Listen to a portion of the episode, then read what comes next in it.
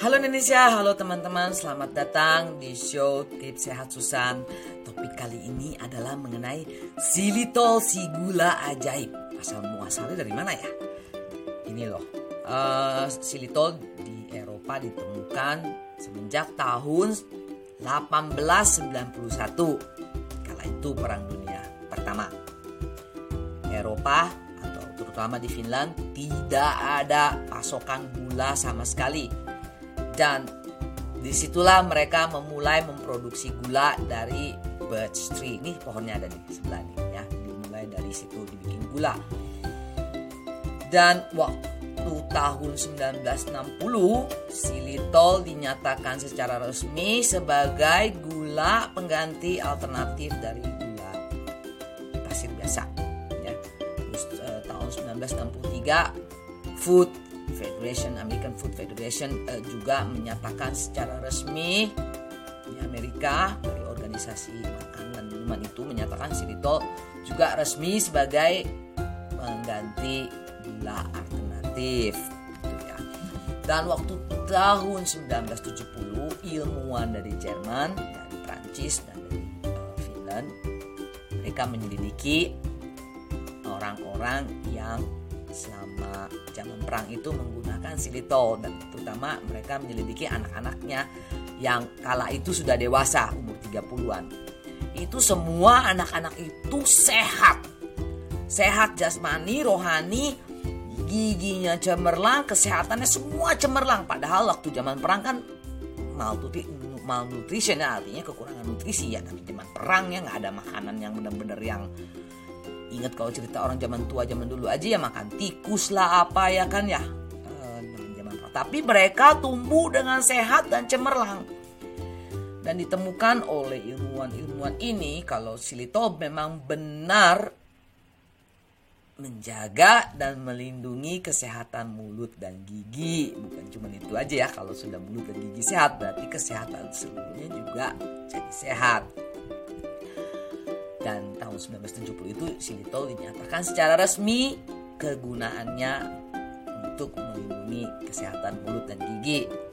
Tahun 1975 Finland mulai memproduksi secara massal untuk kebutuhan nasional rakyat mereka sendiri permen karet dan permen mint. Jadi di Finland itu di sekolah-sekolahnya itu sekolah anak SD misalkan gitu ya itu sehari itu dikasih ada per anak 6 atau 7 permen karet. Gitu.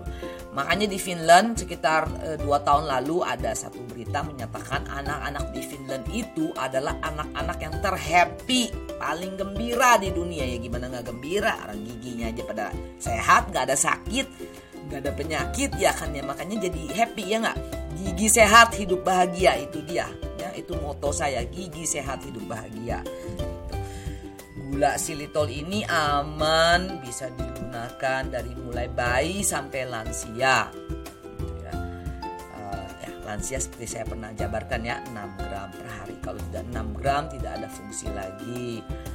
Dan uh, untuk anak-anak ya bisa sedikit kurang ya. Kalau untuk bayi ibu-ibu bisa misalkan dengan kapas untuk dibersihkan di bagian lidahnya atau sekitar mulutnya atau uh, misalkan dikasih minum air putih dikasih air gula silitol sedikit. Karena kalau ibu-ibu sudah mulai merawat anak-anaknya dari bayi sampai mulai tumbuh sebagai anak-anak sampai dewasa nanti masih menggunakan silitol mereka akan terbebas dari patogen-patogen atau mikroba-mikroba jahat. Dan pasti lebih sehat dan lebih kuat seperti anak-anak yang ditemukan di zaman perang di Finland itu. Ya. Silitol juga sangat aman untuk penderita diabetes. Karena silitol glasimiknya 7. Kalau gula pasir biasa glasimiknya 100 teman-teman. Apa enggak? Bukan cuman berbahaya untuk kesehatan dan menyebabkan penyakit, sakit penyakit ya, tapi gula juga bikin kita psikis hancur, bisa gila. Seperti kalau anak-anak bahkan orang dewasa ya kalau terlalu banyak mengkonsumsi yang manis-manis ini wow saya pernah lihat anaknya teman saya itu kalau udah ngamuk anak belum umur 2 tahun itu handphone mamanya dilempar semua ditendangin histeris bayangkan anak belum umur 2 tahun. Tapi memang begitu kenyataannya teman saya itu dia suka makan junk food. Crackers yang kering-kering apa anaknya juga dikasih yang kayak gitu-gitu. Tapi semenjak saya bilang semenjak tolong kamu harus kasihan sama anak kamu ya. Anak kamu teriak-teriak sampai kayak begini ini ini menyakitkan. Menyakitkan buat anak itu sendiri saya bilang gitu. Semenjak itu dia rubah pola makanannya. Anaknya pun jauh lebih kalem dan teman saya juga jadi bisa lebih fokus dan kerja. Gula itu benar-benar berbahaya teman-teman. Ya kalau bisa buang jauh-jauh gula-gula. Jangan makan manis-manis lagi. Dikurangin. Ya sebulan sekali dua kali boleh lah gitu ya. Tapi jangan jadi konsumsi hari-hari ya gula manis gitu ya ah sekali-sekali kue bolu sekali. Ya boleh lah gitu ya. Tapi kalau saya sih sama sekali saya udah tidak mau karena dari mulai mama saya sakit kanker sudah mau mati depan muka saya depan mata saya saya bertekad saya tidak akan dan tidak mau sakit tua dan mati atau menderita dalam kesakitan. Tidak mau teman-teman ini adalah problem masalah zaman modern zaman sekarang. Orang kebanyakan sakitnya sama kan, diabetes, jantung, stroke, eh, demensia, eh, Alzheimer, eh, kanker usus, penyakitnya pada sama semua kan? Karena dari pola makanan dan pola hidup yang zaman sekarang ini yang benar-benar tidak baik. Asal teman-teman tahu aja ya, seorang bayi itu yang lahir dari seorang ibu kalau waktu ibunya hamil punya masalah dengan gigi, bayi itu akan terlahir dengan masalah yang sama. Jadi itu namanya epigenetik. Jadi uh, misalkan uh, ibu kita uh, penyakit ini itu atau ibu kita punya trauma, kesedihan, punya masa lalu yang kurang enak. Itu waktu kita terlahir dari ibu kita itu genetik kita bawa. Jadi makanya bagusnya dari mulai bayi anak-anak sampai dewasa digunakan silitol ini supaya terbebas dari penyakit keturunan atau bakteri yang dibawa dari keturunan sampai si anak ini gitu ya.